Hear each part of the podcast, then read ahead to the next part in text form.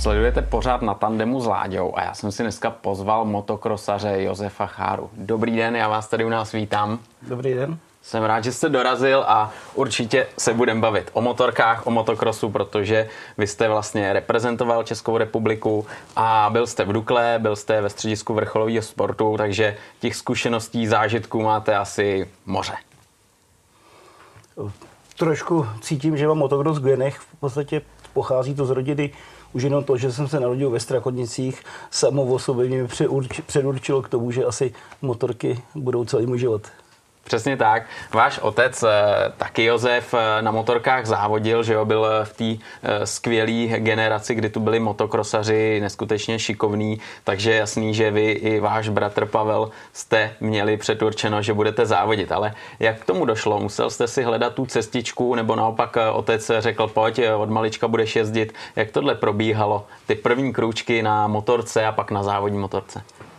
Co se týká těch mých krůčků, tak asi to vypadá, že to bylo jednoduché, ale ono to nebylo jednoduché a bylo to hodně dlouhý. Eh, můj otec si prošel tvrdou cestou, v podstatě, kdy jako syn Kulaka šel do fabriky, do Javy, žádat o práci, stal se fabrickým jezdcem, ale hmm. tenkrát ten eh, sport byl na takový úrovni, jako byl.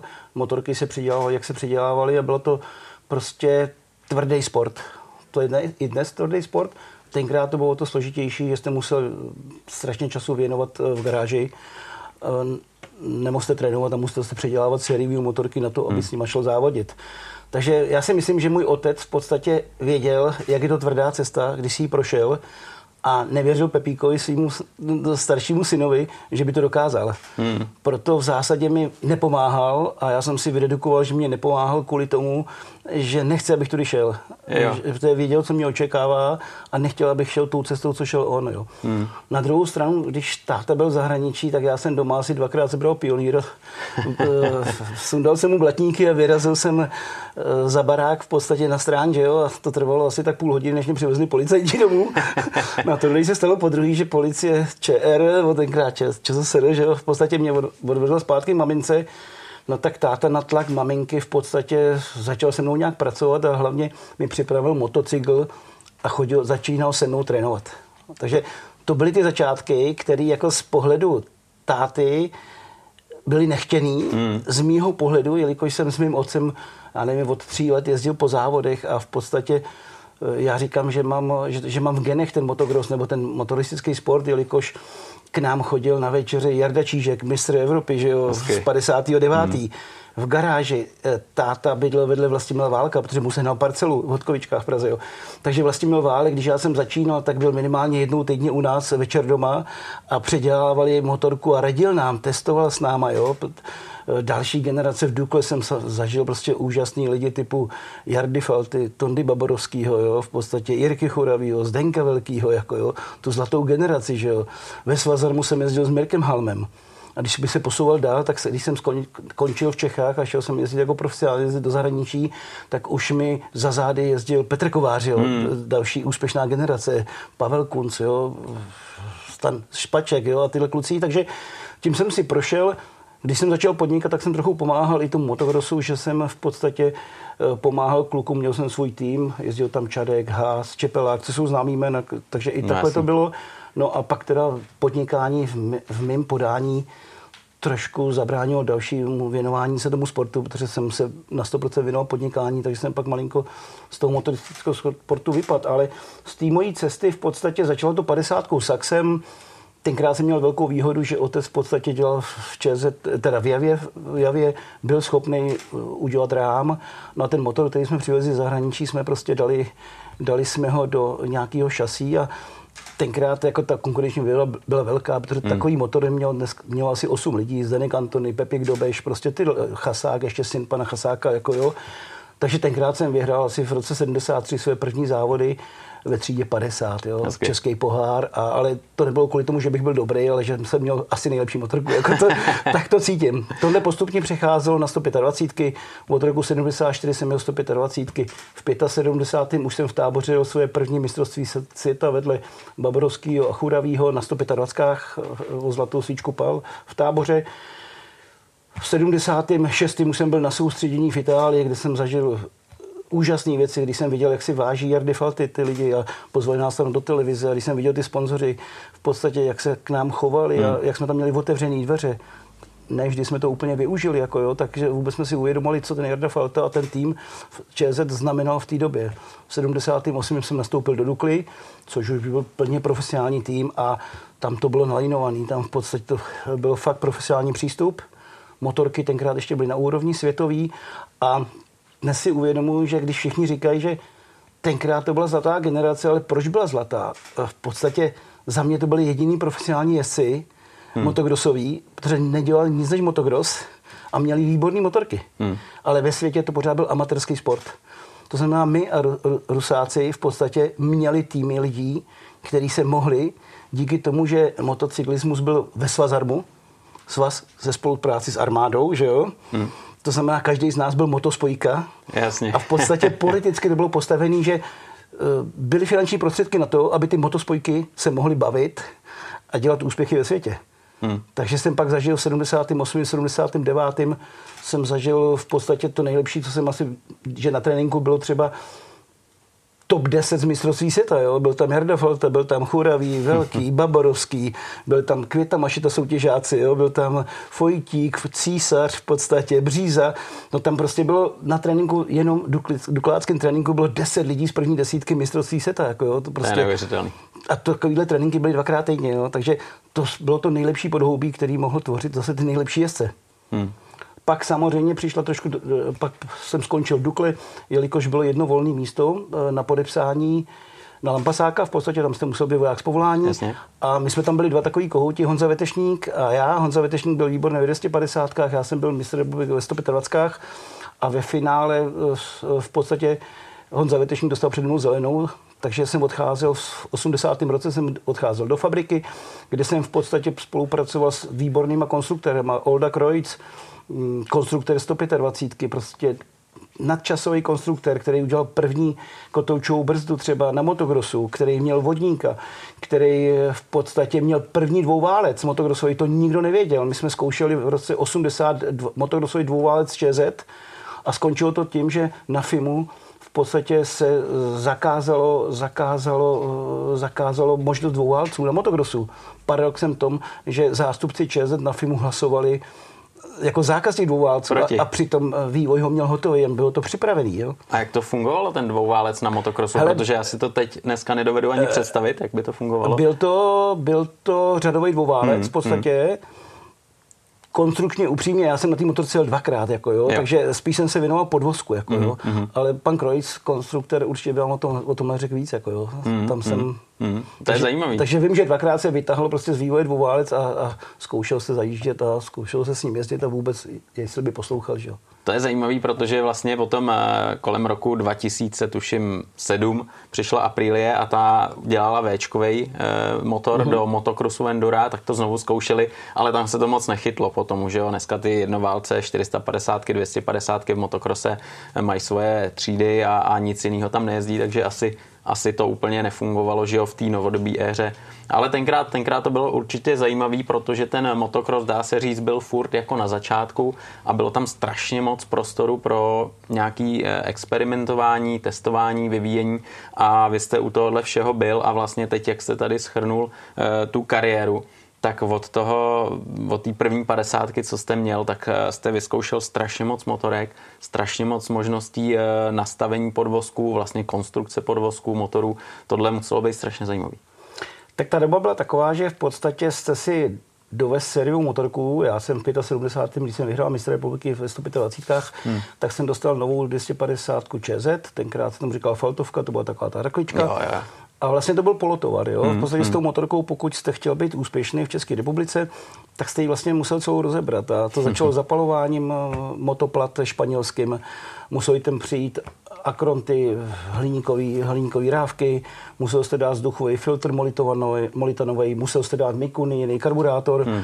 musel jste předělat válec na víc kanálů, musel jste dát um, jazyčkový sání, v podstatě membránový, hmm. uh, musel jste změnit trošku řazení, dá se říct, snižovalo se těžiště, to znamená, řezal se celý rám, motory se posouvaly o 2 až 4 cm dolů. Uh, Měnilo se zadní pérování, kde v podstatě se stále, to bylo ty leta, kdy se laborovalo, pod jakým úhlem by zadní pérování mělo být. Jo? Mm-hmm. To znamená, dávali se tam kony, dávali se tam už tenkrát možná elinci. V podstatě pérování se pokládalo na sériu motorce, bylo postavený, že jo? Hmm. Pak přišlo vzduchový pedální od pana Krňávka, což bylo taky fenomenální v té době. Prakticky na té motorce, když to vemu, dávala se lepší nádrž, jo? dělalo se lepší sedlo, eh, dávali se řídítka jiný, musel se dávat jiný rychlopal, jiný hefty. No v podstatě mohl by pokračovat. Samozřejmě blatníky Preston, že jo, z Ameriky, když je někdo sehnal, tak byl král, že jo, protože spadnul, on se ohnul, nic se to nestalo. Kovový, že jo tenkrát ještě chodili kovový blatníky, takže tohle jenom jsem vám vyčet, co všechno jste na té motorce musel dělat, hmm, hmm. ale zatím bylo to taky, že jste to musel sehnat. Hmm. A to jste mohl sehnat jedině v zahraničí, a nebo jste musel prosit jezdce mistrovství světa a mechaniky z mistrovství světa, jestli by vám to nepřivezli. Jo? Hmm. Takže já mám ještě jeden úsměvný, co se týká s předělání motorek, jeden úsměvný zážitek, že třeba ČZ 978, kterou jsem testoval v podstatě v roce 1980, měl mistrovství 250 Jarda Falta a Jirka Churavý.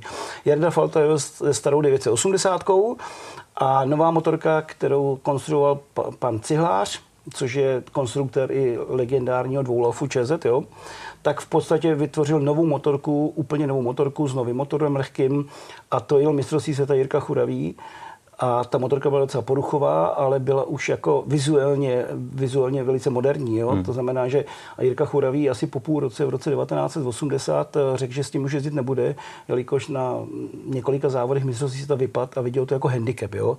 No a já jsem dostal tu šanci, že tu motorku jsem dostal po Jirku Chorovým. A Úplně tu samou. Tu samou, prostě kdy oni odmítli uh, jet reprezentovat s touhle mm-hmm. motorkou klucí, takže já jsem si pak na ní druhý týden set, no a ta motorka byla poslána, testovaná dál v mistrovství republiky, jo.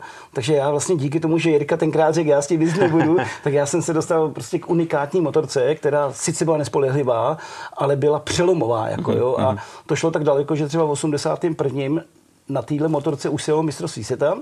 Já jsem měl s Jardou Faltou několik závodů mistrovství na, světa na téhle motorce, ale to už bylo v době, kdy ty motorky už výkonově nestačily. Už v podstatě mělo to nějakých 40-42 koní na brzdě, ale ty japonské motorky měly větší výkon, měly lepší průběh, ale hlavně byl lepší pérováním. Mm. Takže třeba můj otec už nevydržel v 81. že to dobře nepéruje na těch dvou pérech, takže poslední závod mezirádní v Lokti v podstatě táta koupil od firmy Mefo, od pana Líba známýho, eh, koupil Hondu 500 a ve fabrice se vyndalo celý Prolink z Hondy 500, sériový Hondy, to znamená ale uh, tlumič, v podstatě přepákování, zadní kývačka a během 14 dnů se to napasovalo na tu 978 a já jsem v roce 81 jako jel první člověk na motocyklu ČZ s jedním pérem. Jo, to znamená, ale to bylo péro z té Hondy, jo, v jo, podstatě. Jo. To bylo celý zadek zapučen, celý zadek z Hondy se v podstatě zapučil a dal se tam a tenkrát jsem byl druhý za Jardou Faltou a sám jsem cítil, jaký to je pokrok to pérování, jako v podstatě. Samozřejmě v roce 82 už potom Jarda Falta měl jedno péro, který teda bylo okupírovaný pro link, ale už kejvačka plechová z prolisu svařovaná, ale už to byla práce fabriky. Jo. Hmm, tohle je zajímavý. Tam vlastně ta motorka, jak jste říkal, nebyla třeba spolehlivá, ale byla vyvinutá tak, že třeba patřila asi na tu nejvyšší úroveň a vy jste měl možnost eh, na tom jezdit. A když eh, jste tu motorku dostal eh, a porovnával jste to třeba s tím předchozím modelem starším, na kterým jste závodil, vnímal jste tam nějaký fakt jako zásadní rozdíl, nějaký kontrast a říkal jste si, ty brďo, tohle funguje super, teď kdyby to bylo ještě spolehlivý, tak není nic lepšího. Já jsem si uvědomil, že vlastně je to úplně jiná koncepce. Hmm. V podstatě, pokud bych přemýšlel, abych dojel co nejlíp, tak bych si radši vzal tu starou motorku. Jo. Protože ta stará motorka, to byla tak, taková ta motorka, my tomu říkáme, že se jezdil na zaděura trošku, jo? že se člověk jezdil nasazený, na, na, na, natažený, že jo, seděl Aha. na zadním blatníku. Úplně jiná ergonomie. Úplně jiná ergonometrie. A tahle 978 od pana Cihláře, to prostě vycházela úplně z nových poznatků, kam se posouvá ten motocross a už tak byla postavená. Sedlo už bylo přetažen na nádrž, že jo, vyžadovalo to v podstatě v zatáčkách sedět na, na, na nádrži a prostě hmm. tak co vylala doba, tak vyžadovala ta motorka.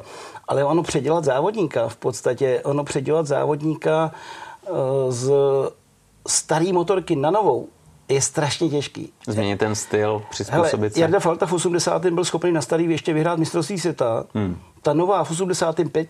Eh, prvním byla určitě lepší.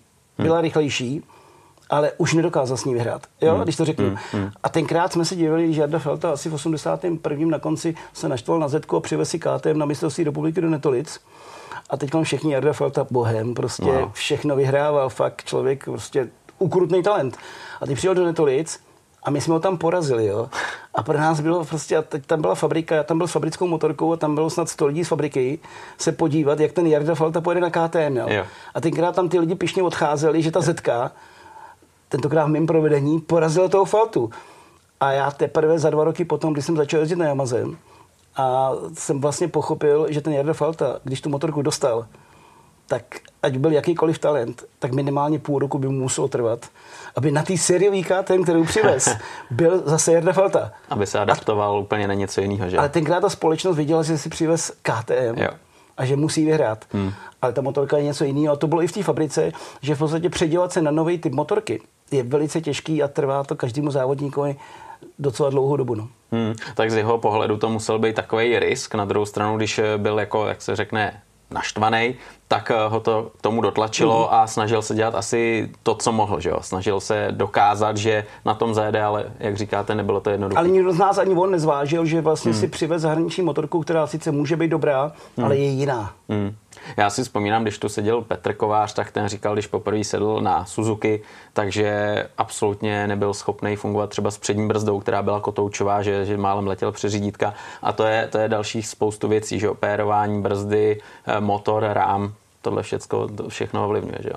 Jo, prostě ta konstrukce je daná a ten závodník mm, prostě než si zvykne na novou konstrukci, musí trvat a to máte jako hra na klavír, prostě hmm. musíte tam ty hodiny mít odehraný, abyste mohli hrát a tady jste dostal jiný klavír. A to.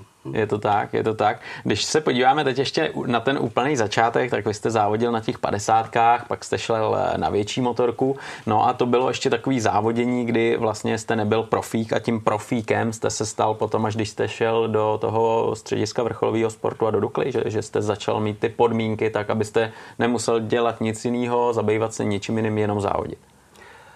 Tak pro mě, já jsem studoval, tak jsem musel udělat maturitu, že jo, naši hmm. nesouhlasili s tím, abych se věnoval sportu na plný čas, takže pro mě takový ten profi na začátek byl v Dukle Praha, kdy hmm. jsem nastoupil v roce 78, legendárně z Benešova, kde byl přijímač, tam jsme ještě běhali 15 km každou sobotu v Kanadách, aby jsme ukázali panu Rajchovi, šéfovi eh, Dukly Benešov, jak jsme dobrý. Jo.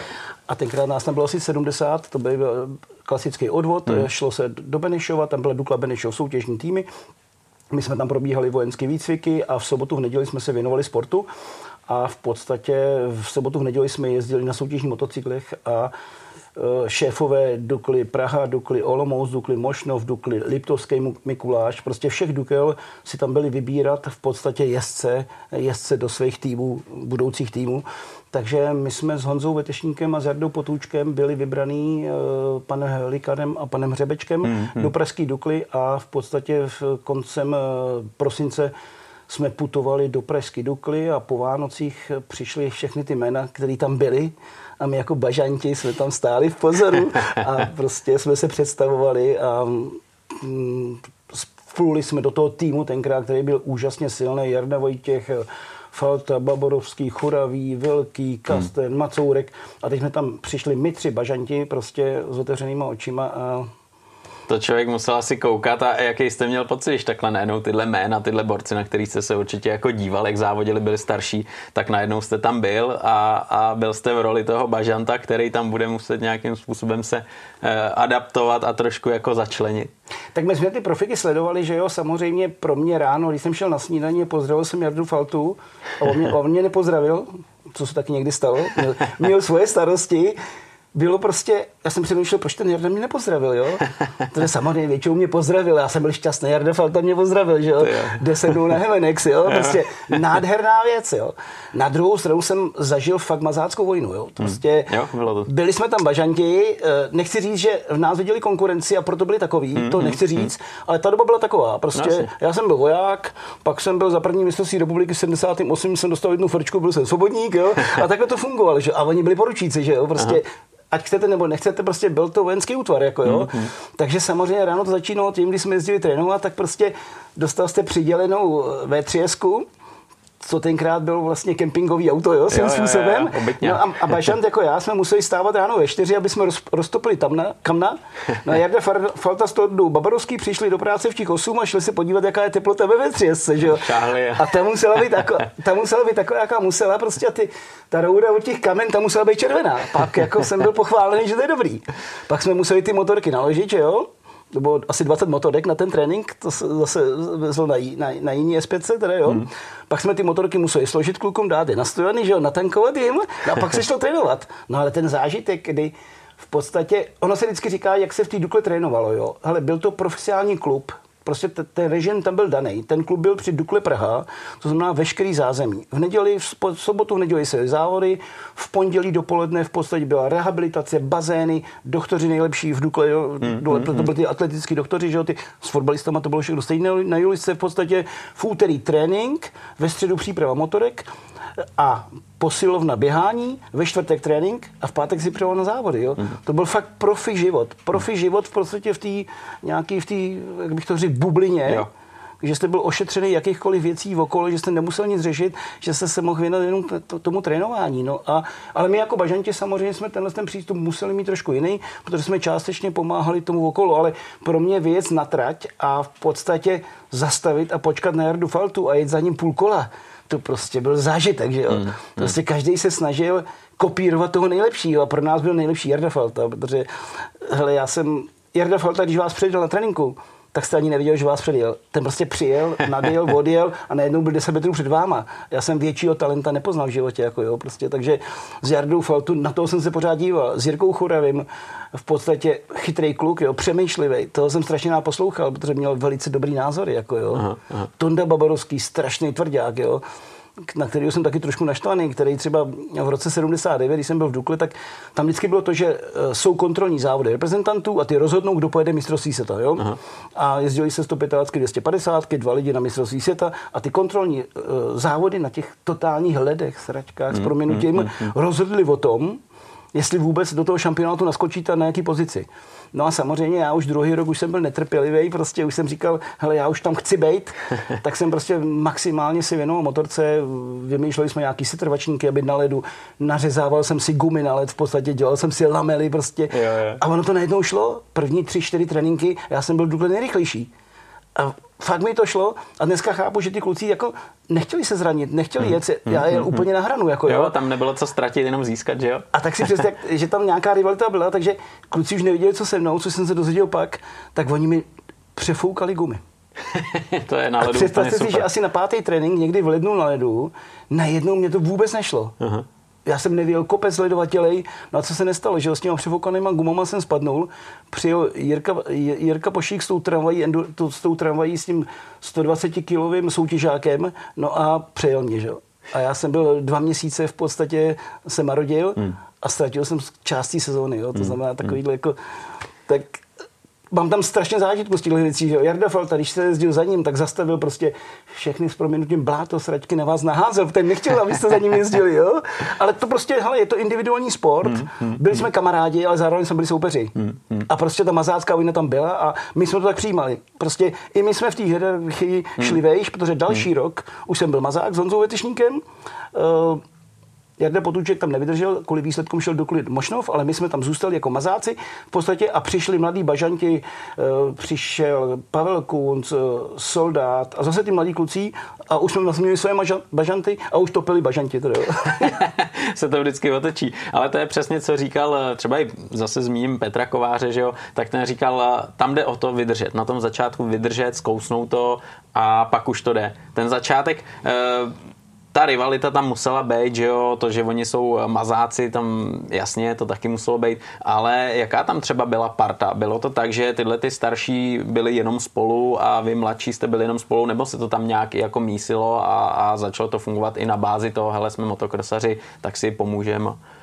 No, já jsem tam trošku cítil, že samozřejmě My jsme byli o pět let mladší, o čtyři, o pět hmm. let mladší, že jo, ty kluci měli zážitky ze světa, fakt byli ikony, hmm. byli ikony toho sportu hmm. a to tak bylo, jo, v podstatě. Za mě tenkrát z České republiky nedoceněný. Jasně. Připadalo mi, že ty ikony venku byly větší než tady. V podstatě tady se nějaký individualismus moc, jako mm, jsem, hmm. na to se nehrálo, že jo. A spíš to bylo takový, že já nevím, vždycky Jarda si oblíbil nějakýho kluka, Jo. Jirka Churový si oblíbil někoho jiného, stejně tak jako mechanik. Každý měl, já měl mechanika s Tondou Baborovským, že jo? Mm. takže jsme byl, měl jsem hodně k Tondovi Baborovskému, jelikož jsme měli lavice vedle sebe a měli jsme Tondu Procházku, jsme měli jednoho mechanika, jo? takže jsme měli k sobě blízko, protože jsme to řešili a mechanik byl jeden, jako jo. Takže uh, Honza Vetešník třeba zase měl blízko k Jirkovi Churovýmu, protože měli nějakého pana Lasotu, měli společného mechanika, jo. Takže to vycházelo i tadyhle, z- i tadyhle z těch věcí. Neřekl bych, že jako jsme všichni byli dohromady kamarádi. Hmm, hmm, hmm. Já pořád říkám, je to individuální sport. V podstatě Jasně, všichni, soupeři. vši- všichni jsme soupeři. Jo? Přesně. Ale spíš jsem cítil, že ty starší kluci se kamarádí spolu a chápu, měli, Logicky. měli spolu zážitky, jo? měli velký zážitky spolu a my mladší jsme spíš byli spolu. Jako, jo? Hmm. Takže to bylo spíš takový, že my jsme poslouchali s otevřenou pusou a když nás k sobě trošku pustili, tak jsme byli strašně šťastní. Hmm, jo, tak těch zážitků oni měli moře do té doby a vy jste je začali teprve sbírat a, a o tom to je. Ale jak jste zmínil eh, to trénování, že jo, tenkrát eh, nebylo to tak, že se kouknete takhle z okna a řeknete si tak, dneska to půjde, dneska jdem trénovat, ale prostě jezdilo se furt, za každého počasí, za každých podmínek, jak jste říkal, leden, led, furt, závod, furt se trénovalo, závodilo. Nejezdilo se strašně hodin. V podstatě hmm. sezona většinou končila s něma tří týdenníma, pak byly Vánoce a od prostě prvního týdna ledna, lednu se začínalo jezdit. Že? jo. Tenkrát byly oblíbený televizní motokrosy, hmm. což si myslím, že je škoda, že by mohlo být i teď v, té tržním, v tom tržním hospodářství by to mohlo fungovat. Každou sobotu, dvě soboty a dvě neděle za sebou se jeli televizní motokrosy. V podstatě už tenkrát systém supercrossů, jo? to znamená krátké rozíčky, eh, čtvrtfinále, semifinále, finále a ty lidi byli vtažený, eh, protože v lednu neměli co dělat, takže tak si dali tu husu nebo něco eh, v obědu a pak se šli dívat na televizi. Takže ten motocross se stal strašně populární, ale tím, že v lednu jako televizně byla okurkovka, tak se to jezdilo v lednu, že jo. No, že já zažil, že v lednu v Nový Pace v podstatě bylo minus 15 a my jsme závodili metrový, metrový mantinely, zamrzávali šoupátka, jo, když to řeknu, zamrzával plný plyn. A takhle to bylo tvrdý, ale ty motokrosaři tenkrát byli tvrdý. Prostě já se vždycky směju, když někde je bláto a oni odvolají závod. Eh, Můžu vám říct, že já jsem za svoji 20-letou kariéru motokrosovou v Čechách nezažil, že by se někdy odvolal závod. Jo? V podstatě jednou jsem zažil v Kaplici kontrolní závod, že napadlo do rána půl metru sněhu. Eh, Pořadatel jako říká, hele, je to sízný, není to sízný, a taky to se dobrý zážitek, takže Jardo, Jardo, tady máš motorku Jarda Falta, oběť to a řekni nám, jestli, to, jestli se to dá jet. Tak Jarda to objel, teda, protože on byl nejlepší, takže on to dal. Říkal, hele, to se dá jet. Brnkačka. No tak jsme šli, všichni, všichni šli na to, že jo, tam byly metrový koleje a Jarda se na závody vykašlal, už je nejel, jo, tak, ne, tak pro zajímavost, jako, Udělal. no, no, no, no, tak jako, proč by to jezdil, on to nepotřeboval, že jo, samozřejmě, ale prostě Jarda tenkrát řekl, dá se to jet a, a jelo se to, no. Zažil jsem v Rybníku mistrovství republiky prachu, strašně prachu, tenkrát se šetřilo, asi taky nebyla voda, nebyla technika, takže se moc nekropilo, jo. Takže tolik prachu, že jsme řekli, že nepojedeme závod mistrovství republiky. Prostě jsme se domluvili s klukama, že nenastoupíme na rozíčku. No jenže pak přišel pan Helikar s panem Řebečkem v podstatě a natvrdo to dali klukům, duklákům, že musíme jet. Rozkaz. Ro- Takže kluci jako dostali rozkaz, kluci šli na start, nám nezbylo nic než jít taky na start, jako jo, ale to chci říct, že ten sport tenkrát byl pojatě velice tvrdý a byl, pojmutej a velice direktivní, jako jo, protože nejlepší jezdci byli z vojenských útvarů, že jo, když to řeknu, a nebo z třikal svazarmu. A tam, když už jste se dostal, tak jste musel poslouchat, protože mm, bez téhle podpory byste nikdy nic nedokázal. Hmm, hmm. Tahle konkurence tam byla opravdu veliká, ale když třeba jste si srovnal eh, vaší Duklu, protože Dukla Praha to bylo asi to nejvíc, kam jste se mohl dostat, že jo, a pak byly ty další, tak uh, cítil jste nějakou rivalitu, že vždycky Duklu Praha chtěli porazit ty ostatní uh, Dukly nebo, nebo ty střediska vrcholového sportu? Uh, asi nějaká lehká rivalita byla, protože každá ta Dukla měla nějakou ikonu. Tak jako byl pan Helikar v Duk, Pražský Dukle, tak byla ikona. V Mošnově, to byl nějaký pan Sklenář, tenkrát to byl ale nějaký, jako, myslím si, že on byl major, nebo co, on byl možná i generál, jako jo, takže to, pan Štechr byl Dukle Olomouc, jo, a samozřejmě to byli vojáci, a vykazování výsledků na té posádce Jo, jo, jo. jim samozřejmě v rámci těch jejich postupů pomáhalo. Takže mm. jako ta rivalita byla velká, samozřejmě ta rivalita velice, byla velká i v nominacích. Mm. Já jsem zažil prostě dobu, že uh, jsem byl mistr republiky ve 125 a mistrovství světa místo mě jel Nováček Gorus, který jezdili půl litry. A prostě, prostě pan Sklenář to dokázal prosadit, jo, Jo. když to řeknu. Takže Jo. ta rivalita tam, tam byla, ale vždycky jako šlo o to, aby byl mistr republiky někdo a aby někdo jezdil mistrovství světa. A pokud byl z toho týmu, tak ten tým vždycky měl, očekával podporu jak z fabriky, tak hmm. samozřejmě z těch státních složek finanční, že jo. Hmm. Takže rivalita tam byla. Hmm, hmm. Tam vlastně značka motokrosová byla ČZ, eh, že jo, a Java ta zase dělala soutěžní motorky. Hmm. Tam to bylo vždycky takhle. Politicky v 60. letech se tak rozhodlo? Tam to bylo rozhodnutý.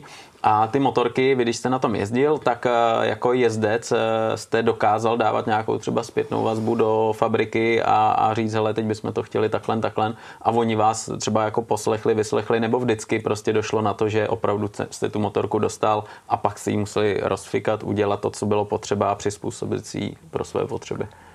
Musíme se na to dívat, jestli šlo teda o mistrovství republiky a sériové motorky, hmm, hmm. pak se dostal sériovou motorku, kterou všichni, kdo jeli mistrovství republiky, tak si museli předělat. Hmm. Prostě museli si hmm. s ní udělat lepší motocykl, jo. Takže a proč to třeba neudělali v té fabrice, že, že když věděli, že vždycky skoro 9 z 10 tady uřízne rám, zkrátí ho, když plácnu, tak e, proč třeba to neudělali tak, jak těch 9 lidí to udělalo? No, už jsme se o tom bavili. Já jsem v podstatě, čím, že jsem byl v těch strakonicích, tak jsem malinko, byl jsem v tom vývoji hmm. a viděl jsem ty věci, ale ono, když máte podepsaný RVHP na 5 let, hmm máte objednávku a tenkrát pro, tu strakon, pro ty strakonice to fakt byl dobrý obchod, protože dostal jsem se k nějakým číslům, tak si myslím, že tenkrát za dvě čezety sériový byl jeden žigulík, jo? Za dvě motokrosový sériový čezety, nebo, no, nebo... Za dvě sériový čezety byl jeden žigulík, jo? A motokrosový, nebo... Ale ne, ne, to třeba o sériových. Jo, jo, jo. normálně, to znamená, co si každý mohl koupit. My jsme zajížděli i sériový motorky, hmm, jo? My hmm. jsme byli zajížděči sériových hmm. motorek a samozřejmě dávali jsme nějaký podněty ke zlepšení těch motorek. Ale bylo to v době té studené války, to byl těch, ten konec těch 70. Eh, let, začátek 80. let.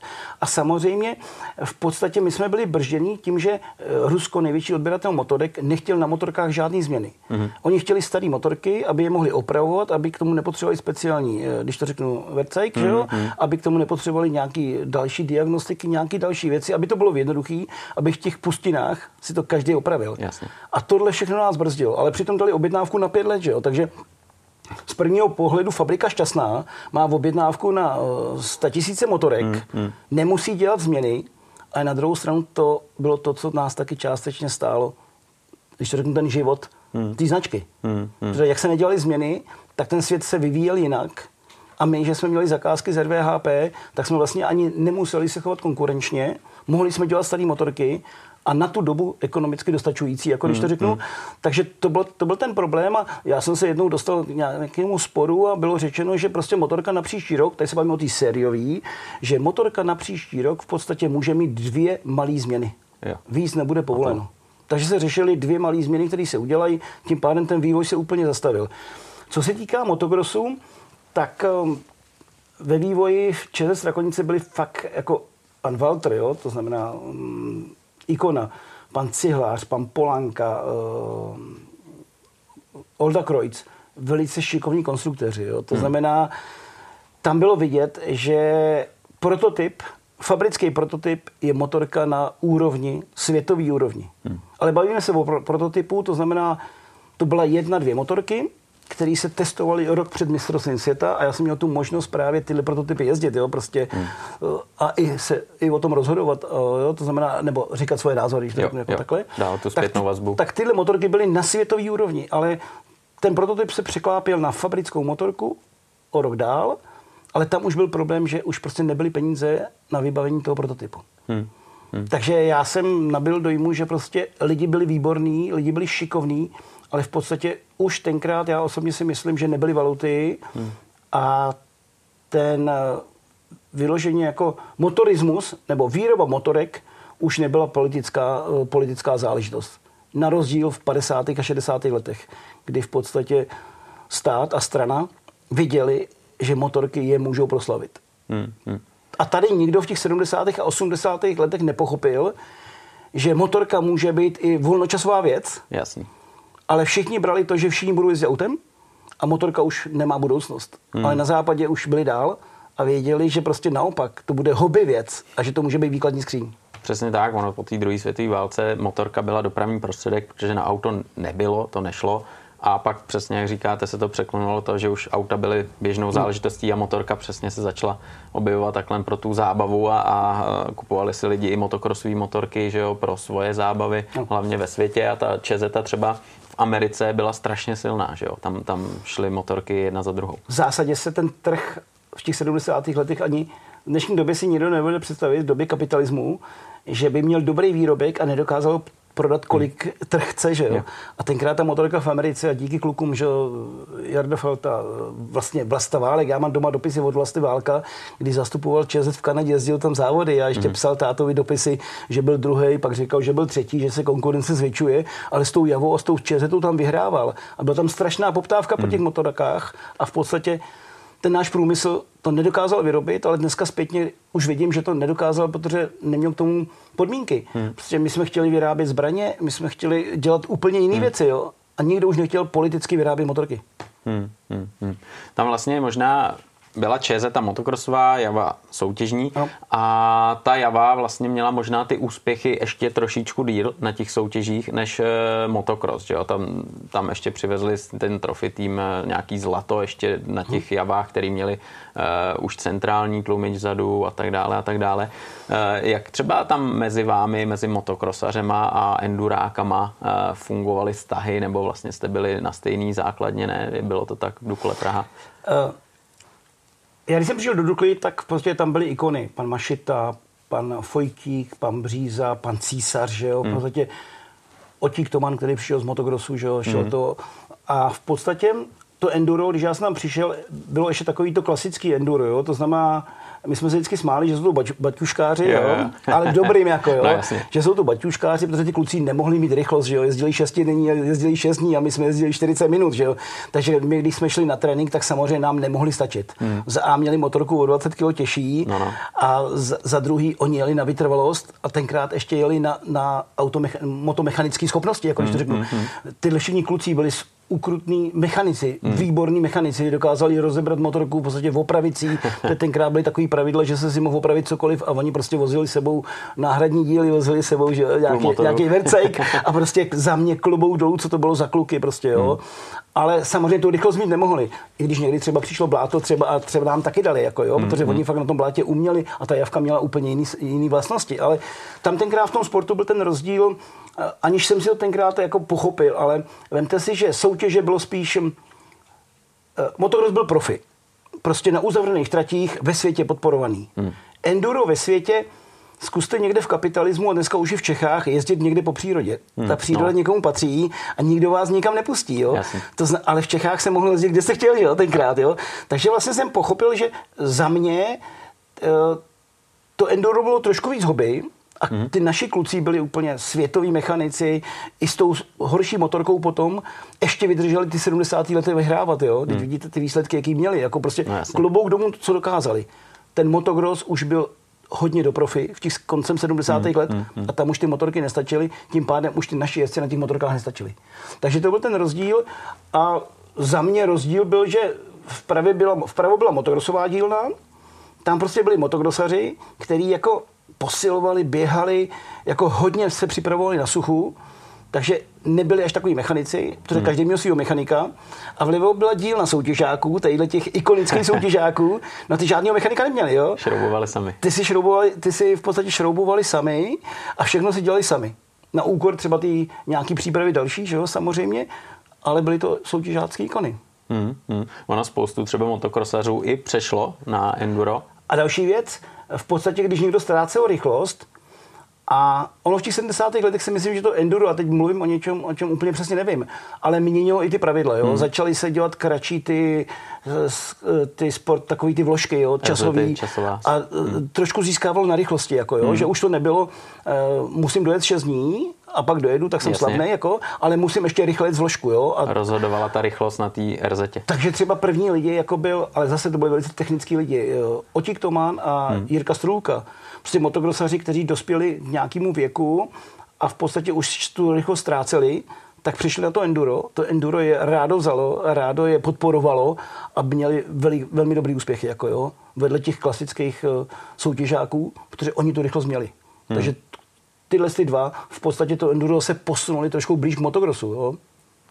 Jak třeba jste vnímal eh, ten zájem o motocross, protože v těch 60. Eh, 70. letech eh, chodilo strašně moc lidí se dívat ne na ty třeba televizní motokrosy, ale i když se jela republika, tak všude bylo narváno a byla to taková společenská událost, co třeba jsem takhle jako slyšel. No tím, že jako jsme země, která vlastní značku Java a ČZ, mm. tak to samo o sobě už něco říká, že jo? A všichni jsme nacionalisti, jsme hrdí na své výrobky, že jo? A, a prostě jsme takový a musíme být takový, to je správný. Mm. Takže samozřejmě já jsem zažil mistrovství světa v Holicích, v podstatě tím, že jsem měl i k závodu mistrovství světa, tak v 80. letech v Holicích prostě bylo 60 tisíc lidí, jako 60 tisíc lidí. Dovedete si představit, že jedete na svoji první rozjížku a teď tam je 60 tisíc lidí a teď je to strašně jednoduchý. Vy tady máte toho líčka, jo. tady máte ty dvě trikolory a prostě jste jasně čitelný. Jste to vy a ještě tam máte to ČZ, jo. A i ten tlak by jako byl takovýhle velký, jo. ale prostě ta atmosféra byla úžasná. Jako tenkrát prostě motocrossar samozřejmě fakt v té společnosti, která byla hodně motoristická a mně připadá, že Češi jsou motoristický, mm, jako určitě. ať chcete nebo nechcete, tak já to cítím, že jsou daleko motorištější než eh, většina států v Evropě, tak jako to byly úžasné věci. No. Hmm, hmm. Ta atmosféra potom eh, v tom depu, že jo, po závodech, před závodama, ty lidi se přišli podívat, každý si chtěl popovídat, že jo, s váma, to muselo být super. A tenkrát to ještě bylo takový, že to šlo, že, prostě, otevřený, že, že to bylo otevřený, takže i to bylo takový, což třeba ne vždycky prospíralo výsledku, prospíralo výsledkům, Aha. ale všechno bylo otevřený, takže já jsem zažil nádhernou dobu, prostě já jsem šťastný, že jsem zažil i tu dobu těch bolševiků s proměnutím, který měli i svoje plusy nějaký, jo? když to hmm. řeknu, samozřejmě nemělo to dlouhodobý, dlouhodobý vývoj, to nemělo budoucnost. No, jasně, všechno má ale plus, minus, no. prošel jsem si touhle dobou a říkám prostě, jsem šťastný, že jsem tohle všechno zažil. Já jsem ale v 83. třeba jenom, když už pomalu jsem začali chodit cizí motorky, mm. jo? to znamená, i já teda nakonec jsem odešel z reprezentace kvůli tomu, že jsem si řekl uh, svýmu vedoucímu, co si o tom myslím. V roce 82 jsem mohl být mistr republiky v 250. Já jsem měl za sebou dva mistry republiky ve 125. 250 byla prestižnější třída, že jo? A tenkrát uh, dva závody před koncem v podstatě jsem měl stejně bodů se Zdenkem Velkým a s Honzou Vetešníkem. Honza Vetešník na, ho, na Hondě, Zdeněk Velký v Dukle. V podstatě a jeli jsme dva závody o mistr, vlastně ty poslední dva závody rozhodli o mistru republiky, republikovi a v podstatě já měl motocykl připravený, který mi špatně řadil. Eh, měl jsem připravený motocykl, chtěl jsem si ho vzít na poslední trénink před tím mistrákem, a bylo mi jako řečeno, že na tomhle motorku, ať netre, na téhle motorce ani netrénuji, že to je škoda. Aha. Že to je drahá motorka a já jsem si potřeboval vyzkoušet uh, to řazení, hmm. protože ten mistrák rozhodoval hmm. a měl, měl mi zakázáno na té motorce jest, takže jsem musel jít na tréninkovce v podstatě, na odlišní motorce. Hmm. No a samozřejmě se nestalo, jsme do Sulova, no a já první rozníčku jsem vypadl na řazení. No. Takže uh, to tak, člověka naštve, že jo? To už a... jsem nevydržel a v podstatě tomu šéfovi to vrchový střediska jsem na těch závodech řekl, že jako vyhrát mistra republiky, že se může třeba povést jednou, jednou za život. Hmm. A pokud ale to, ten klub neudělá všechno pro to, aby jsem to mohl být, tak ten klub je špatný a že prostě a někam jsem mu poslal, že jo? No, jasně. A byl u toho jeho náčelník, že jo, ten to všechno slyšel a za týden jsem se zranil v lokti, zlomil jsem si klíční kost a když jsem dostal sádru, tak za 14 dní, za 14 dní jsem dostal doporučený dopis, že jsem vyřazený z reprezentace a z vrcholního střediska. A asi z důvodu zranění, potom, že jo, to bylo. Potom po, výsledky, no, už nevím, co tam bylo napsaný, upřímně, mm. nevím, co tam bylo napsaný. No a takhle skončili třeba i Honza Vetešník, že jo, který v podstatě státnímu trenérovi řekl, že na té zece nepojede v 83. a že pojede na svý cizí motorce a bylo mu to zakázáno, jo tak taky mu něco řekl a se byl taky vyloučený z reprezentace a hmm. jeho osud byl, že tady už nemohl být, no hmm. no tak šel emigrovat. No. Hmm. Mně se naštěstí podařilo podepsat uh, smlouvu s Yamahou v Německu a mohli jsme jezdit uh, se Zdenkem Velkým v roce 84, už jsme se živili jako profesionální jezdci hmm. a už jsme měli mistrovství Německa. Na, na, na, na, na cizí motocyklu. Takže já jsem odcházel z Čech, Poslední dva závody jsem měl v Lokti a v Kraloupalech byly to dva mezinárodní závody. Bylo to zajímavé, že já jsem oba vyhrál. Aha. Eh, ve, ve všech čtyřech rozíčkách jsem byl druhý a bylo zajímavé, že tenkrát jednu vyhrál vždycky Zenek Velký na Suzuki a druhou Petr Kovář na, na té motoce ČZ 978, kterou dostal po Jardovi Faltovi. Yeah. Takže my jsme odcházeli už v podstatě uh, na zahraniční motorky. Zenek Velký vyhrával na Suzuce a Petr Kovář nás začínal honit už na té fabrické ČZ 978, která tam zbyla potom Jardovi Faltovi. Takže to byly moje poslední dva závody a odešel jsem do zahraničí. Petr Kovář ten byl o něco mladší, takže to byla taková ta nová nastupující generace, která zase, jako vy jste to měl, tak vy jste tam naháněl eh, Jardu Faltu, že jo, tak oni chtěli zase vás. Oni mm-hmm. chtěli zase vás. Cítil jste třeba takovou tu zapálenost, eh, tu chuť prostě ne třeba vyhrát, ale porazit toho konkrétního závodníka? A teď myslíte mě jako... Vás, nebo, i, hele, i vaše vrstevníky, respektive ty jezdce, s kterými vy jste jako jezdil? Cítil jsem v té atmosféře, hmm. že každý chtěl porazit Jardu Faltu. Jo. Jo, to, prostě, je, to je jasný, to je jak Rossi, že jo, v MotoGP, tak každý to se, to se moc lidem nepovedlo, jako.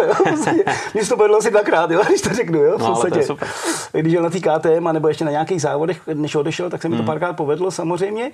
A to bylo jako, to bylo jako nejvíc. Hmm. Porazit Jardu Faltu, to bylo nejvíc. Hmm. A potom ta generace právě Petr Kovář, že jo, tak uh, ty věděli, že třeba nemají takovou techniku jako vy ještě a jdou po vás. Jdou po vás prostě je ten skalp je důležitý, protože se chtějí dostat do té společnosti a porážet tyhle ty jména a tyhle osobnosti. Ona ta generace to měla malinko jednodušší, jo? Hmm. protože ona v podstatě se koukala na nás, eh, jako my jsme se koukali na to Jardu Faltu, ale ta generace v roce 84 se trošku změnil náhled na motocross a byly hmm. povoleny zahraniční motorky. Jo.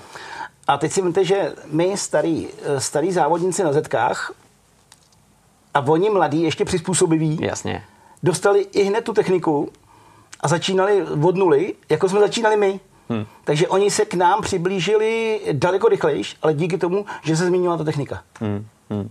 Když jste potom šel závodit do Německa, ten německý mistrák, tak eh, jak vypadal třeba váš tým, jak to fungovalo? Protože už jste nebyl v Dukle, už jste nebyl asi ten profík eh, tak jako předtím. Jak, jak jste třeba trénoval, jak jste se připravoval, jaký jste měl tým, jaký jste měl, jakou jste měl motorku? Já jsem, od, já jsem odcházel v podstatě v roce, to bylo ještě zajímavý. Eh, my tenkrát jsme měli možnost i v tom bolševickém státě v podstatě se živit jako profesionální sportovci. Mm jak jsme se o tom bavili, byly tam nějaké podmínky, muselo vám být 27 let, musel jste být mistr republiky, musel jste být body z mistrovství světa, a reprezentace musela říct, že vás nepotřebuje. Mm-hmm. A poslední taková KSČ, místní KSČ vám muselo napsat, že s tím souhlasí. Abyste mohli jít závodit. Abyste mohli závodit do zahraničí. A hmm. pak teprve jste si mohl, eh, a musel jste mít nějakou smlouvu připravenou hmm. samozřejmě. Takže to nebylo tak jednoduché se dostat do zahraničí. A prvním, komu se to povedlo, tak byl Jarda Falta a byl Jirka Stodulka. Hmm. Ty šli jezdit přes firmu MEFO, přes pana Líbla. To bylo v roce 83. Hmm. No a já v tom roce, to bylo právě potom, když mě vyhodil z reprezentace, jsem taky žádal jezdit do zahraničí. Měl jsem domluvený nějaký kontrakt v zásadě. A teď se mi povedly všechny body splnit. A teď si představte, že KSČ ve Strakonicích, kde jsem jezdil ještě, mi to nepovolilo. Mm-hmm. Takže já jsem ztratil rok kvůli tomu, že prostě místní buňka KSČ, tak já dneska vím, zase. kdo to byl, ani mi to neřekli, ale prostě uh, pak jsem došel, do, došel, že tam byl dopis, že si nepřeju, abych startoval. Uh-huh. Už ani nevím, jaký tam byl zdůvodnění.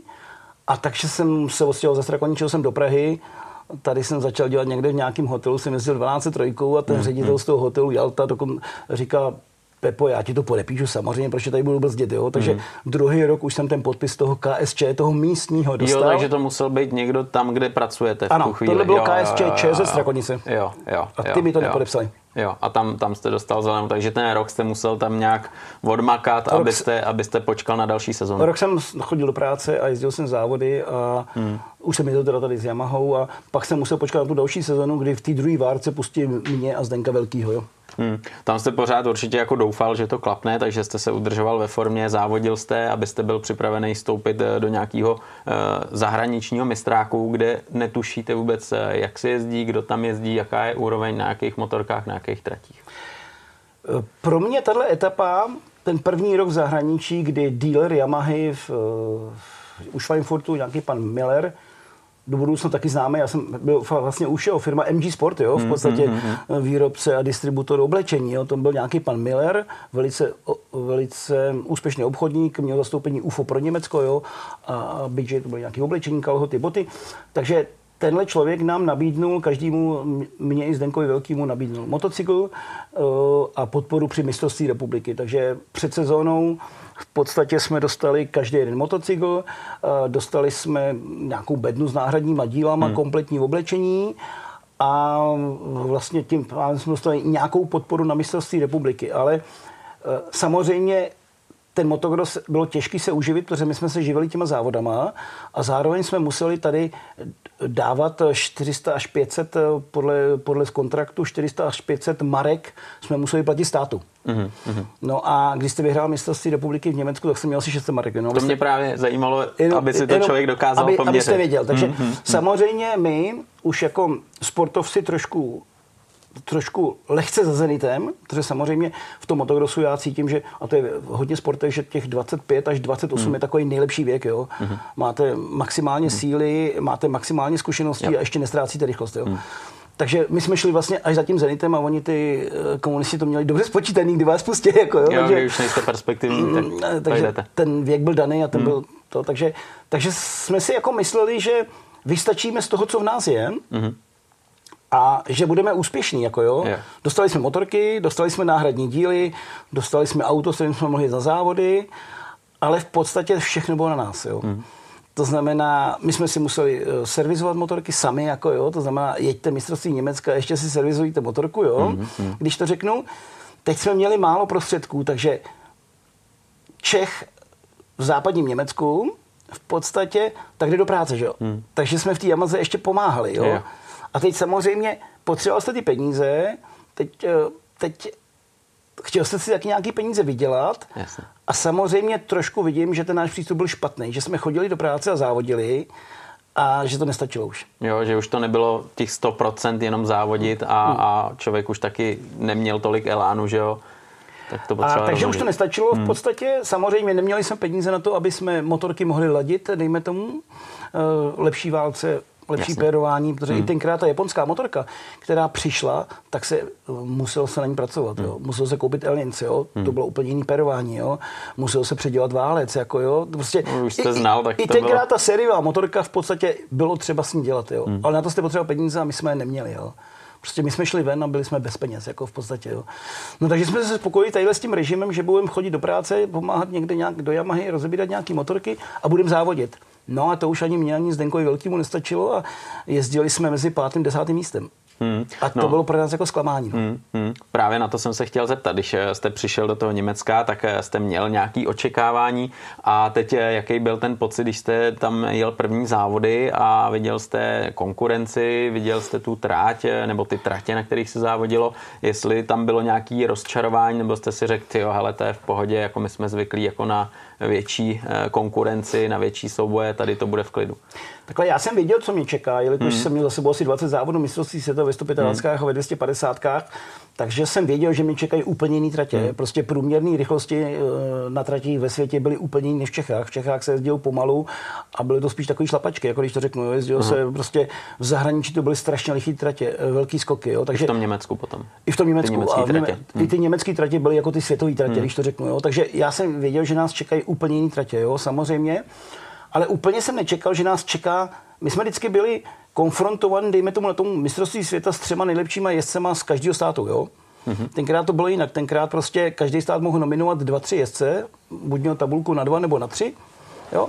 A v podstatě eh, to mistrovství světa fakt bylo mistrovství světa, protože tam bylo hodně států ale bylo to pro omezený počet lidí z každého státu. Takže my tenkrát jsme se konfrontovali s těma nejlepšíma z těch států. Takže já jsem znal, že Rolf Diefenbach, což byl druhý na mistrovství světa 250, v podstatě Deepold, který pak, myslím si, jednou dokonce vyhrál mistrovství světa, tak jsem věděl, že jsou tam špičky, jo, s kterýma, jako, kterým asi stačit nebudeme, jo, mm-hmm. už, jo. A teď jsme přistoupili na ty Yamahy, že jo, Zdenek šel ze Suzuki na Yamahu. Já v podstatě, já z Yamahu jsem taky velké zkušenosti neměl. Takže samozřejmě pro nás to byl taky velký handicap ten první rok, ale, ale pak tam přišla druhá garnitura, která byla strašně silná. Hmm. A tam bylo dalších 15 lidí, kteří byli podporovaní v podstatě tím silným německým průmyslem. Tam byli tři lidi od mm, Honda Deutschland, hmm. tři lidi od eh, Kawasaki Deutschland, jo?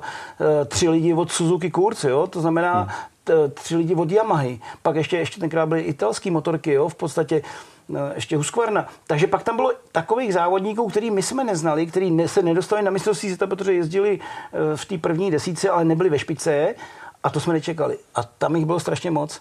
Takže my nakonec prostě jsme chodili do práce, eh, neměli jsme tu podporu, kterou jsme znali z Čech, hmm, hmm, tu hmm. maximální, no, protože tady jsme byli profici a tam jsme přešli a byli jsme amatéři. Hmm. Který sice dostali podporu, který dostali motorky, dostali náhradní díly, ale museli, museli prostě si vydělávat motokrosem.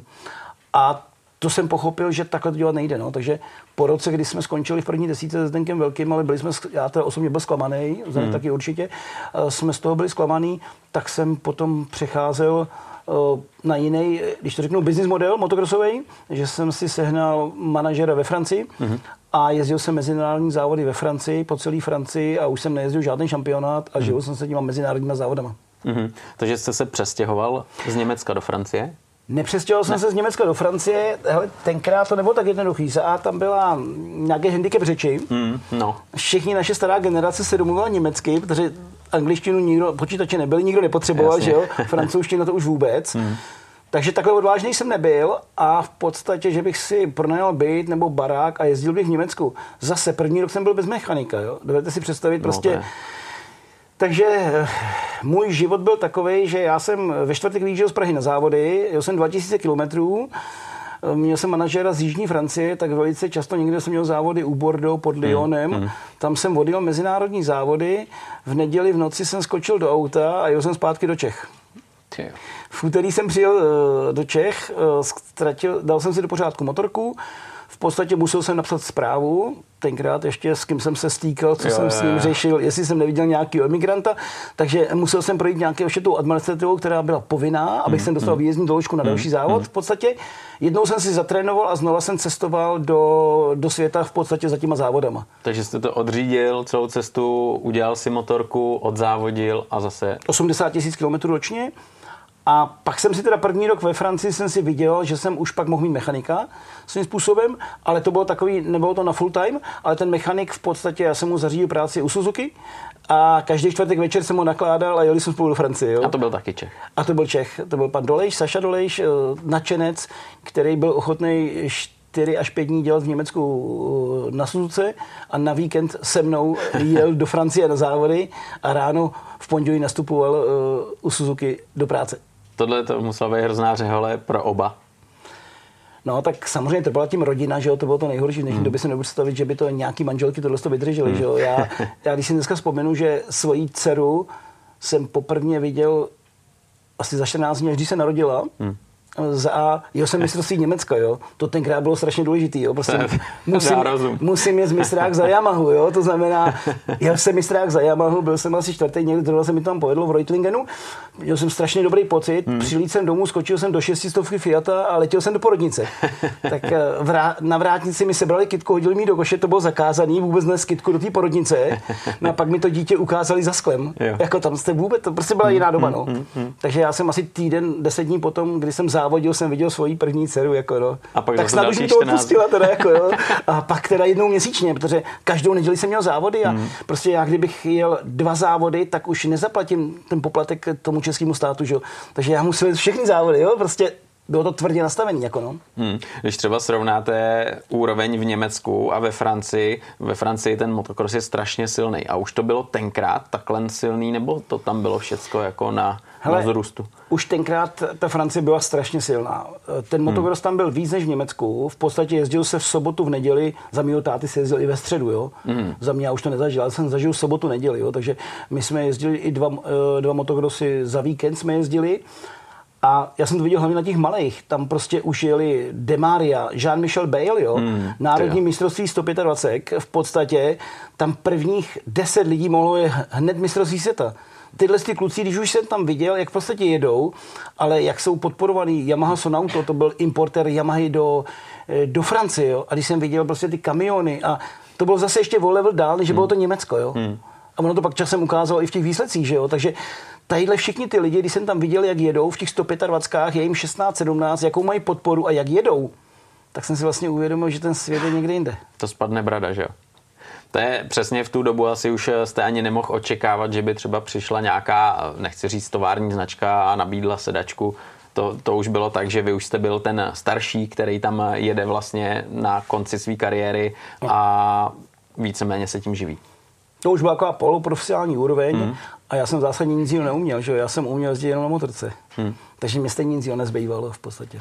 Hmm. Když to takhle dokážete se podívat zpátky, tak uh, ten vývoj motorek, tratí i jezdců jste zažil jako hrozně uh, ze široka. Když, když se podíváte, jak se jezdilo na Zetkách, eh, váš tatínek, že jo, ta generace, pak eh, ta generace Falta, vy, potom ty mladší a pak jste najednou byl v Německu, ve Francii, kdy už to bylo zase, zase úplně někde jinde, tak eh, ten motocross se strašně rychle asi vyvíjel, že jo. Já si myslím, že ten sport je hodně definovaný tou technikou. Jo? Hmm. V podstatě ta technika, na který se jezdí, ta má strašný vývoj. A ona definuje trošku ten sport. Jo? Já když dneska přijdu na mistrovství světa se podívat do lokte, hmm. v podstatě, a ten loket se prakticky jede na trati, na který jsem jezdil já před x lety. Mm-hmm. To znamená přírodní, dá se říct, zatáčková trať. A vidím výkon těch motor, motocyklů, tak se zamýšlím nad tím, hele, proč se jezdí na 450kách? Jo. Teď, eh, já když se na ten motor dívám v tom lokti, tak on vyjede z zatáčky a hned je v druhý, jo? A říkám si, ty tratě by měly být buď jiný, ale to já osobně si nemyslím, já, si, já jsem konzervativní v tomhle, já myslím, že by se ani na 450 jezdit nemělo. Hmm. Že by se mělo jezdit na 300, na 250 a ten sport by byl pomalejší a pro oko diváka líbivější. Hmm. Ale ten svět se vyvíjí jinak. Jestli vidíte, ty tratě jsou umělý, no. jsou narejpaný, že jo, pískový, jsou rychlí s velkýma skokama. Přesně tak. A já mám hodně lidí, i když můžu říct, že jsou to kamarádi moji nebo starší lidi, kteří říkají, hele, mě už ten motocross nebaví. A já sám, když si pustím v podstatě na YouTube něco, nebo tak víte, co já si pustím nejradši? 80. leta, když dvoutaktový pulitry, který měli 55 koní, a ty chlapy měli dva metry a takovýhle ramena, ať to byl Torpe, ať to byl Carquist, ať to byli, to prostě to museli být chlapy. No, Ten, kdo ukočíroval dvou, tak v 50 koních no, se stávajícím perováním a jeli po rozbitý, rozbitý tvrdý trati, ale v každé zatáčce byly ideální tři koleje, dalo se předjíždět, to bylo to nejhezčí, co bylo. A teď si jen ten dnes, že to posouváme do toho, že tam je x velkých skoků, hmm. v podstatě, ale je problém předjíždět, že jo? Každá zatáčka většinou má jednu ideální kolej. Je to jak supercross. Hmm. Za mě nemoc zajímavý. Hmm, hmm. Tenhle vývoj, přesně jak říkáte, ta technika strašně moc uh, ovlivňuje. Uh, I potom ten, ta forma toho jezdce je důležitá, že jo, dost často třeba ta kariéra není tak dlouhá, jako jste měl vy kariéru a je omezená třeba, nechci říct, 16 až 20 a hotovo. Tak si vemte, že já jsem měl v podstatě za svý profi, když jsem odcházel do zahraničí, to bylo v roce 84, tak jsem měl zlomenou jednou klíční kost. To byl veškerý můj úraz, jo. Hmm. A to jsem, sice jsem byl technický, samozřejmě technické věci mají méně úrazu, jo, ale to samo o sobě uh, něco říká, jo. Hmm. I, I, kluci kolem mě, kteří jezdili dobře, jsem neviděl tolik úrazů. Hmm. I když motor je nebezpečný, no, odešli mi kamarádi, Pepik Tlamicha mi odešel, uh, Libor Černý, který bohužel um, prostě při pádu se zranili tak, že bylo neslučitelný se životem, jo. Ale, ale teď vidíte, že ten motocross je ještě nebezpečnější a ty lidi jsou zraněni samozřejmě. Prostě ty skoky jsou větší, ta rychlost je větší a pády z větších skoků a z větších rychlostí mají větší zase následky, že jo? Takže vidíte na tom poli, že prostě vydržet celou, celý, celý, celý seriál, vydržet se málo komu povede jako zdravej. Hmm. Tenkrát se jelo mistrovství světa 80 závodů, že jo? Dneska je jich 16, jo? Cestování a tohle všechno dohromady, prostě dneska to nahrává úplně něčemu jinému. Ty kluci, hm, ty už jsou jiný, že to jsou atleti, když se na ně podíváte. Přesně Samozřejmě, tak. oni mají motocykl eh, ve čtyřtaktu, který má gumovou charakteristiku výkonu motoru, jo, prostě úplně krásná věc, jako jo, v podstatě, já když jsem někde viděl, že já nevím, ten Ital v lokti jel eh, za celý závod na, na dva kvalty, jo, v podstatě, tak jsem říkal, tak ty, ty už můžu mít automatickou převodovku, že jo. Na těch dvou tachtech jste v podstatě byl schopný v zatáčkách dvakrát řadit, aby se dostal tam, kam potřebujete, jako když to řeknu, jo. Takže to bylo úplně i ten závod na těch dvou taktů byl daleko líbivější, protože ten člověk na to musel daleko víc pracovat. Hmm. Dneska ta motorka je gumová, krásně jede, výborně péruje, jakože jo.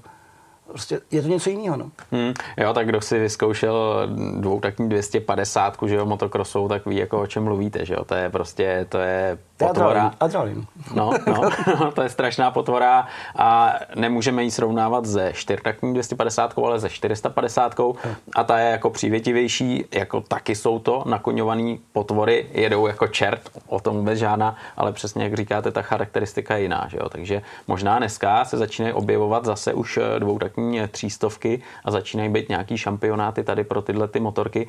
Z jakého třeba důvodu si myslíte, že se to objevuje? To třeba, že, ten, že ta technika je levnější, levnější, ten provoz je levnější, nebo je to atraktivnější? Já nevím, do jaké míry tam hraje ještě, teď, jelikož nejsem úplně v tom, hmm.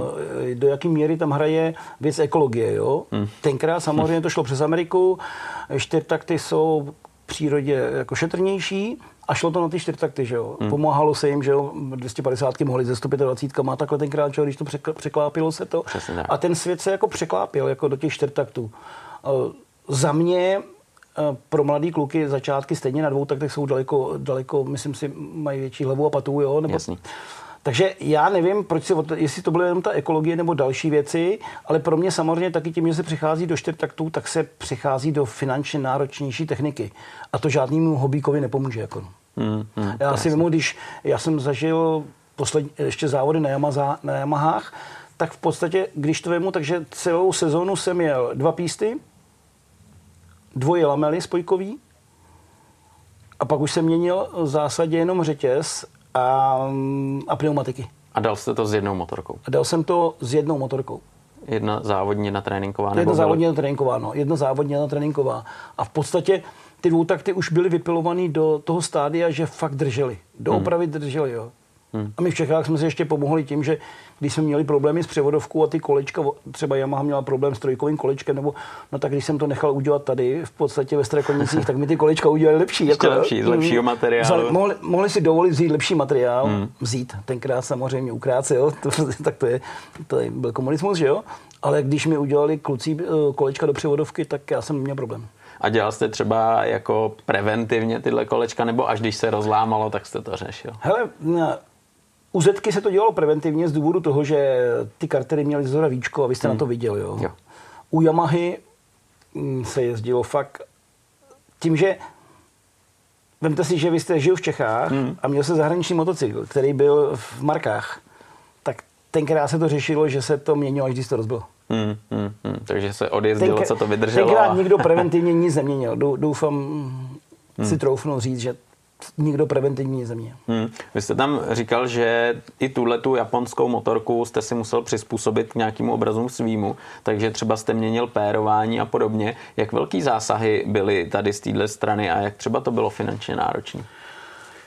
Co týká těch japonských motorek eh, z začátku, tak samozřejmě chodili s nějakýma sériovými pérováníma, ať to byla šova, hmm. v podstatě tak ty motorky eh, v podstatě vyžadovaly, už tenkrát vznikal White Power, vznikal hmm. Elin, že jo? Hmm. takže eh, první věc, co byla, že se prostě udělalo perování, šlo se ke specialistovi na perování, já šel paradoxně k emigrantovi Vláďovi Kubíčkovi, který dělal servis Elins pro Švýcarsko. hmm Ten v podstatě mě zvážil, zvážil motorku, v podstatě měl stroj, který ukázal ledvinku toho pružení, ledvinku toho. Takže mi postavil v podstatě ten tlumič na mě. hmm a ten rozdíl byl zásadní. Hmm. Ten byl fakt veliký, jo? takže to byla taková první věc. Druhá věc, eh, ladily se vejfuky.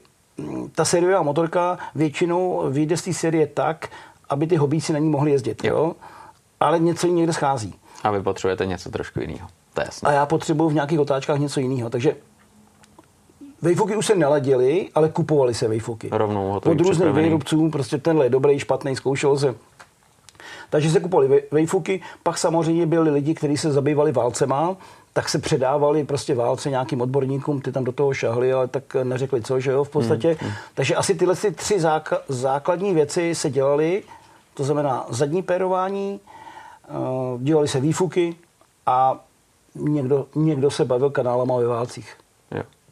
Hmm. A v tu chvíli se tu japonskou motorku se posunulo trošku víc.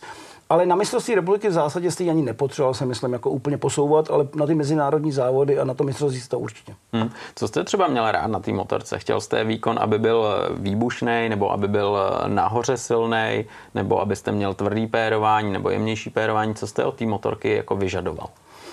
Hele, my jsme generace 125 ČZ a v mhm. podstatě ty motorky vždycky docela jeli při maximálním výkonu. Uh-huh. Tím pádem byli dobrý od startu. Ale měli problém s kroutinci momentem v nízkých otáčkách. Takže my jsme všichni tady, ta generace naše, chtěla motocykl, který ze spoda pojede. Jo. Který nebude muset být poháněný spojkou uh-huh. a bude příjemný. Jasný. A to, jsme, to byl vždycky naše, to byl takový náš, náš sen, mít motorku, která pojede ze spoda. A to ty zahraniční hned od začátku měli. Hmm, takže to jste ještě třeba podpořil tím výfukem nebo tím válcem a, a tam to bylo top, jak jste chtěl. A co se týče pérování?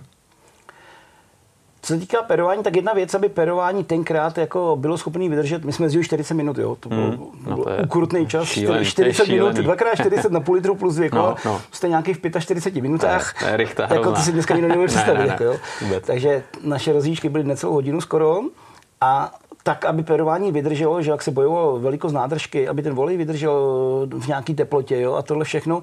Takže na tom perování to bylo strašně individuální. Prostě tě, eh, až pak časem jsem si uvědomil, že američani jezdili strašně tvrdý perování. Prostě, když je člověk rychlý závodník, tak musí mít tvrdý hmm. perování. Prostě hmm. to musí být tuhý jak na supercross. Jo. To prostě, ale samozřejmě, když jste hobíkář, tak to potřebujete, aby vám to... tak to byl ten rozdíl. Prostě hmm eh, to perování udělat v rámci tlumení a tvrdosti tak, aby to umožnilo lepší jízdu při velké rychlosti. Hmm, hmm.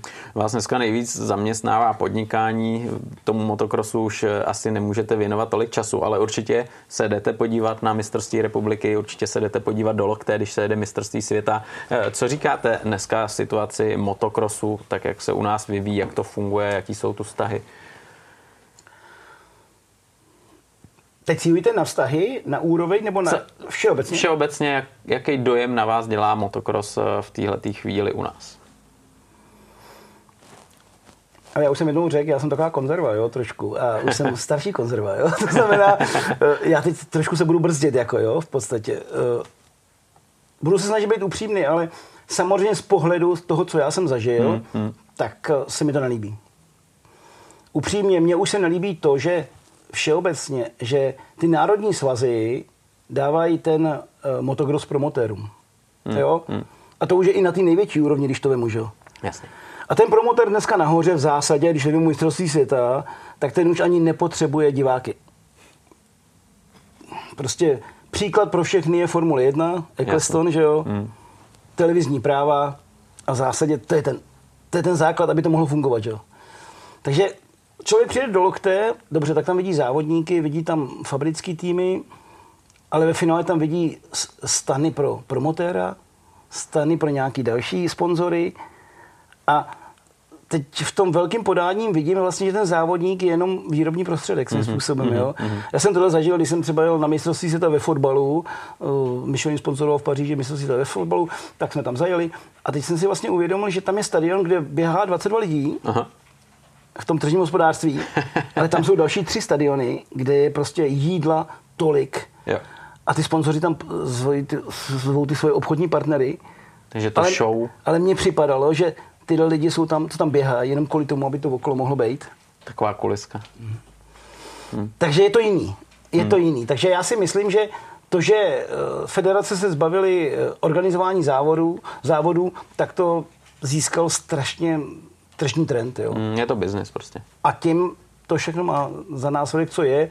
Samozřejmě úplně hodně si uvědomuju, že v tom kapitalismu v podstatě strašně záleží na síle ekonomiky. Jo? A ono asi, když pojedete mistrovství Čech a máte schánit sponzory, tak scháníte sponzory vlastně z českého průmyslu, že? jo? Hmm. z českého biznisu.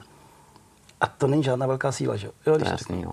Ten trh tu není takovej sledovanost, že jo? jo? On, celý motosport už dneska je jako těžký financovat, že jo, když to tak vezmete. E, na jednu stranu si uvědomuju, že ta technika je tak, tak dopředu, ale to je i zdravotnictví, to je všude, všechno je dopředu, ale stává se strašně drahým. Hmm.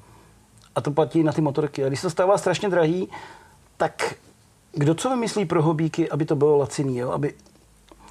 Takže na mistrovství republiky vám přijede na poslední závod 23 lidí, je to smutný, jo. Hmm. A když udělá někdo tady hobby závod, tak jich tam přijde 100. Hmm. A to samo o sobě něco říká, kam se to, kam to míří, jako jo. Ono je potom ruku v ruce to i hledat nějaký nový talenty, že jo? protože i to je docela problém. Asi jich není tolik, jak by si člověk představoval, nebo, nebo to vnímáte trošku jinak.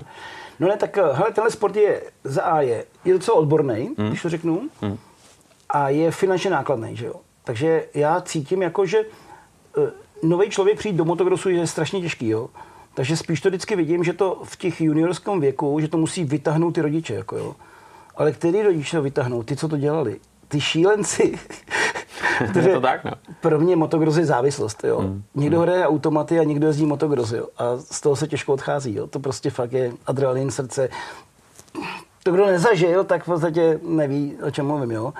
Takže zvenku, aby přišel talentovaný chlapec a měl peníze, nebo někdo mu pomohl, je strašně těžký, takže je to, tady, tady vidím takovou skupinu dvou, eh, nějaký dvě skupiny, že ty tátové, který ještě jsou schopni to financovat, ty děti někam vytáhnou mm. a to vidíme, že jo, že to se děje. Mm. Dneska je to třeba Vítě Marek, že jo, Jasně. jeho táta to jezdil, že jo, je tam správný Přesně, zázemí na úkor rodiny samozřejmě, ale prostě je to prostě závodí celá rodina, jo. Takže tady vidíme, vyhrál 80 Evropu, že jo. No, je neskutečně šikola, takovýhle úspěch mně připadá, že to je i marketingově vlastně ani nezužitkovaný hmm. zatím, jo, protože hmm. co, ten, co ten kluk dokázal. Jo. Přesně tak. Ale to jsme vždycky měli dobrý juniory. Ale pak přichází v podstatě ten věk překlopení do toho seniorského, do toho seniorského závodění a tam už nestačí podpora rodičů. Hmm. Tam už jsou potřeba velké peníze a další věci k tomu, to znamená úplně jiný systém, že jo. Hmm. A tam se nám nedaří překlopit posledních x let nikoho už to je takový ten moment, kdy vlastně tenkrát vás takhle vzala ta Dukla, dala vás do toho profi eh, kolotoče a starala se o to, abyste nemusel ano. se zabývat ničím jiným, jenom závoděním. My jsme tu ten tým, který byl na světové úrovni a tenkrát to bylo, to jsem ještě neřekl možná, vemte si, že Jarda Falta a my jsme byli profici, ale ve světě nikdo profik nebyl. V 70. letech oni chodili do práce, koupili si japonskou motorku nebo Majko nebo Husqvarnu a jezdili s náma závody. Do, do, do Ale my jsme byli totální profici, hmm. placený armádou. Hmm. Tak my jsme byli předtím. Jak vás třeba vnímali tenkrát, eh, když tam přijeli borci na mistrovství světa, a nechci říct hobíci to ani náhodou, ale přijeli jste tam vy, kteří prostě za sebou měli takovýhle zázemí. Tak já jsem zažil, v podstatě já jsem zažil, dá se říct, eh, všechny ty stádia. Hmm. Nejdřív jsem přijel na mistrovství světa, a přijel jsem s udělanou motorkou v garáži za pomoci pana Válka a tatínka, který mm. mi to všechno dal nějak dohromady. Takže jsem tam přijel s touhle motorkou a oni na nás koukali. Já jsem byl třeba pátý na mistrovství světa ve Stříbře, jo, a to byla doba, kdy vyhrál Jirka Churavý, třetí byl Jarda Janiš a já jsem byl pátý. Jo, takže a ještě šestý byl Vilen Toman možná, jo, který Aha. pak utek do zahraničí, jako jo. Takže v první šestce byli čtyři Češi, jako jo, třeba. A na takových relativně docela domácích motorkách. Pak jsem zažil jako silný fabrický týmy z ČZ 125, tak dá se říct, to jsme byli na úrovni motorkový i toho světa. Ale samozřejmě pak už jsem s Jardou Fatou zažíval i dobu, kdy už naše motorky nestačily. V podstatě eh, furgon tam přivez dvě fabrické motorky, které už nestačily, ale konkurence už tam měla kamion, už tam měla hmm technika z Japonska, jo, když to řeknu, technika na pérování, na motory. Ty hmm. už byly začátkem 80. let, prostě ten sport, už byly tam peníze prostě. A ty peníze umožnily, aby ty týmy v zahraničí se vyvíjely někam jinam. Hmm, a hlavně i zájem té fabriky, že jo, aby ta jejich motorka byla tou nejlepší a, a svět si to kupoval. A já zažil dobu, že fakt tam byl Japonec, japonský mechanik, japonský technik, japonská motorka, jo. To nebylo tak, jako že dneska tým kooperuje nějakým způsobem víc nebo méně s výrobcem. Hmm. Tenkrát ten výrobce tam šel naplno. Hmm. Ono dneska vlastně je tady takový boom eh, čínských značek a tenkrát ty Japonci vlastně byli v postavení, že třeba nikdo je ani moc nechtěl, že jo? protože na začátku nebyli třeba tak kvalitní, konkurenceschopný, to samý třeba i KTM. Já si vzpomínám na dobu, když mi vyprávěl někdo, hele, když někdo jel KTM, tak jsme mu jenom drželi palce, aby vůbec dojel. Tak eh, se potom eh, tato doba překlopila a tyhle ty motorky začali udávat jako směr. Dokážete si třeba představit, že dneska ta Čína, která prostě do toho cpe hrozný peníze, se snaží eh, být eh, někde eh, mezi těma lepšíma, že třeba bude jednou produkovat takovýhle motorky. Ještě vrátím zpátky. V podstatě co udělali Japonci? Japonci v 60. letech poslali 100 tisíce techniků, inženýrů do Evropy. Hmm. A ty jenom chodili a fotili. Hmm. Takže v tom našem sportu, v tom motocrossu, já si pamatuju dobu, když První Suzuka byla žlutá a vypadala skoro jak Zetka. Hmm. A, a fabrický jezdec byl Joe Robert, mistr světa na ČZ. Takže Japonci v podstatě vokoukali to nejlepší, co bylo, hmm. skopírovali to, trošku podobný s tou Čínou, že? No, přesně tak. a koupili si ty nejlepší jezdce. Hmm. A v 70. letech každý Belgičan, De Koster, eh, Geburs, eh, Gaston Raye, eh, Joe Robert to nastartoval úplně, že? tak samozřejmě ty nejlepší motokrosaři měli Suzuki. Takže Oni okopírovali motorky, koupili nejlepší jezdce a získali svět. V zásadě, jestli ta Čína bude mít kapitál, já nevím, jestli ho bude mít. A jestli tohle bude chtít dokázat, tak to musí dokázat. Hmm. Hmm, jo, něco, něco na tom je. A teď závěrem se vás zeptám, když eh, vlastně takhle jste měl eh, spoustu kamarádů, se kterými jste závodil, máte šanci vůbec jako čas, šanci a chuť se s nima vidět, pokecat o závodech, potkáváte se teď třeba v rámci mistrovství republiky nebo někde si zajdete do hospody pokecat? Hele, já jsem malinko, my jsme skončili to podnikání, že jo? Já hmm. ještě eh, v podstatě, tak jak jsem měl motokros v genech, hmm. tak moje podnikání, že já jsem podnikatel z donucení, já říkám, že jsem podnikatel z donucení.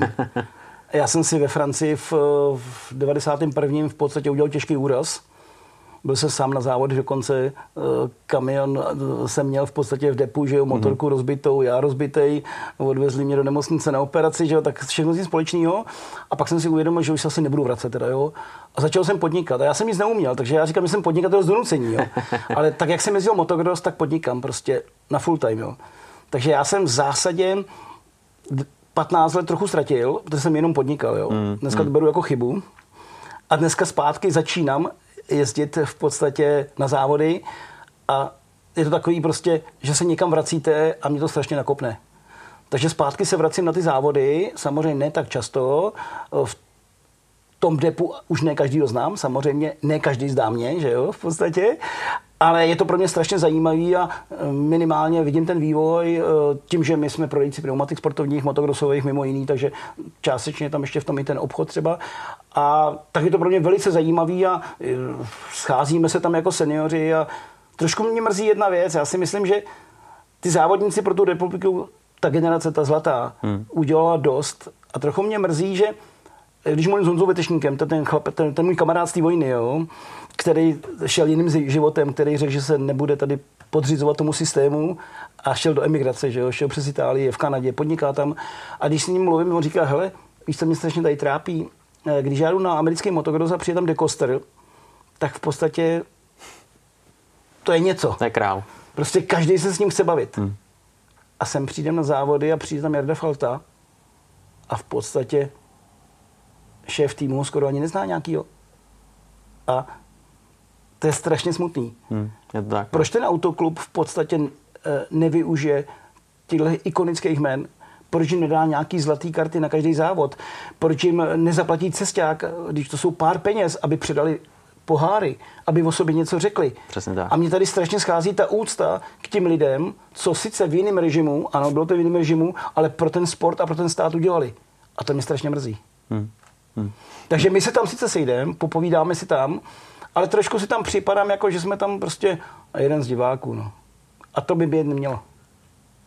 Jo, to je i ten důvod, proč děláme třeba tenhle ten pořád a, a hrozně rádi si tady popovídáme s lidmi, kteří jezdili takovouhle úroveň, zažili něco neuvěřitelného a já taky říkám, tyhle ty ikony by měly být vidět a určitě by měly co říct i tím mladým, co se týče třeba přípravy že jo, na to závodění, protože to je jiný. Dneska. Každý z nás jsme vždycky potřebovali nějaký vzor, k němu jsme vzlíželi mm, mm. a k němu jsme se chtěli přiblížit. A ta společnost dělá strašně málo pro to, a to je i ten autoklub, aby ten vzor tam byl, aby měl prostor, aby mohl motivovat ty mladý.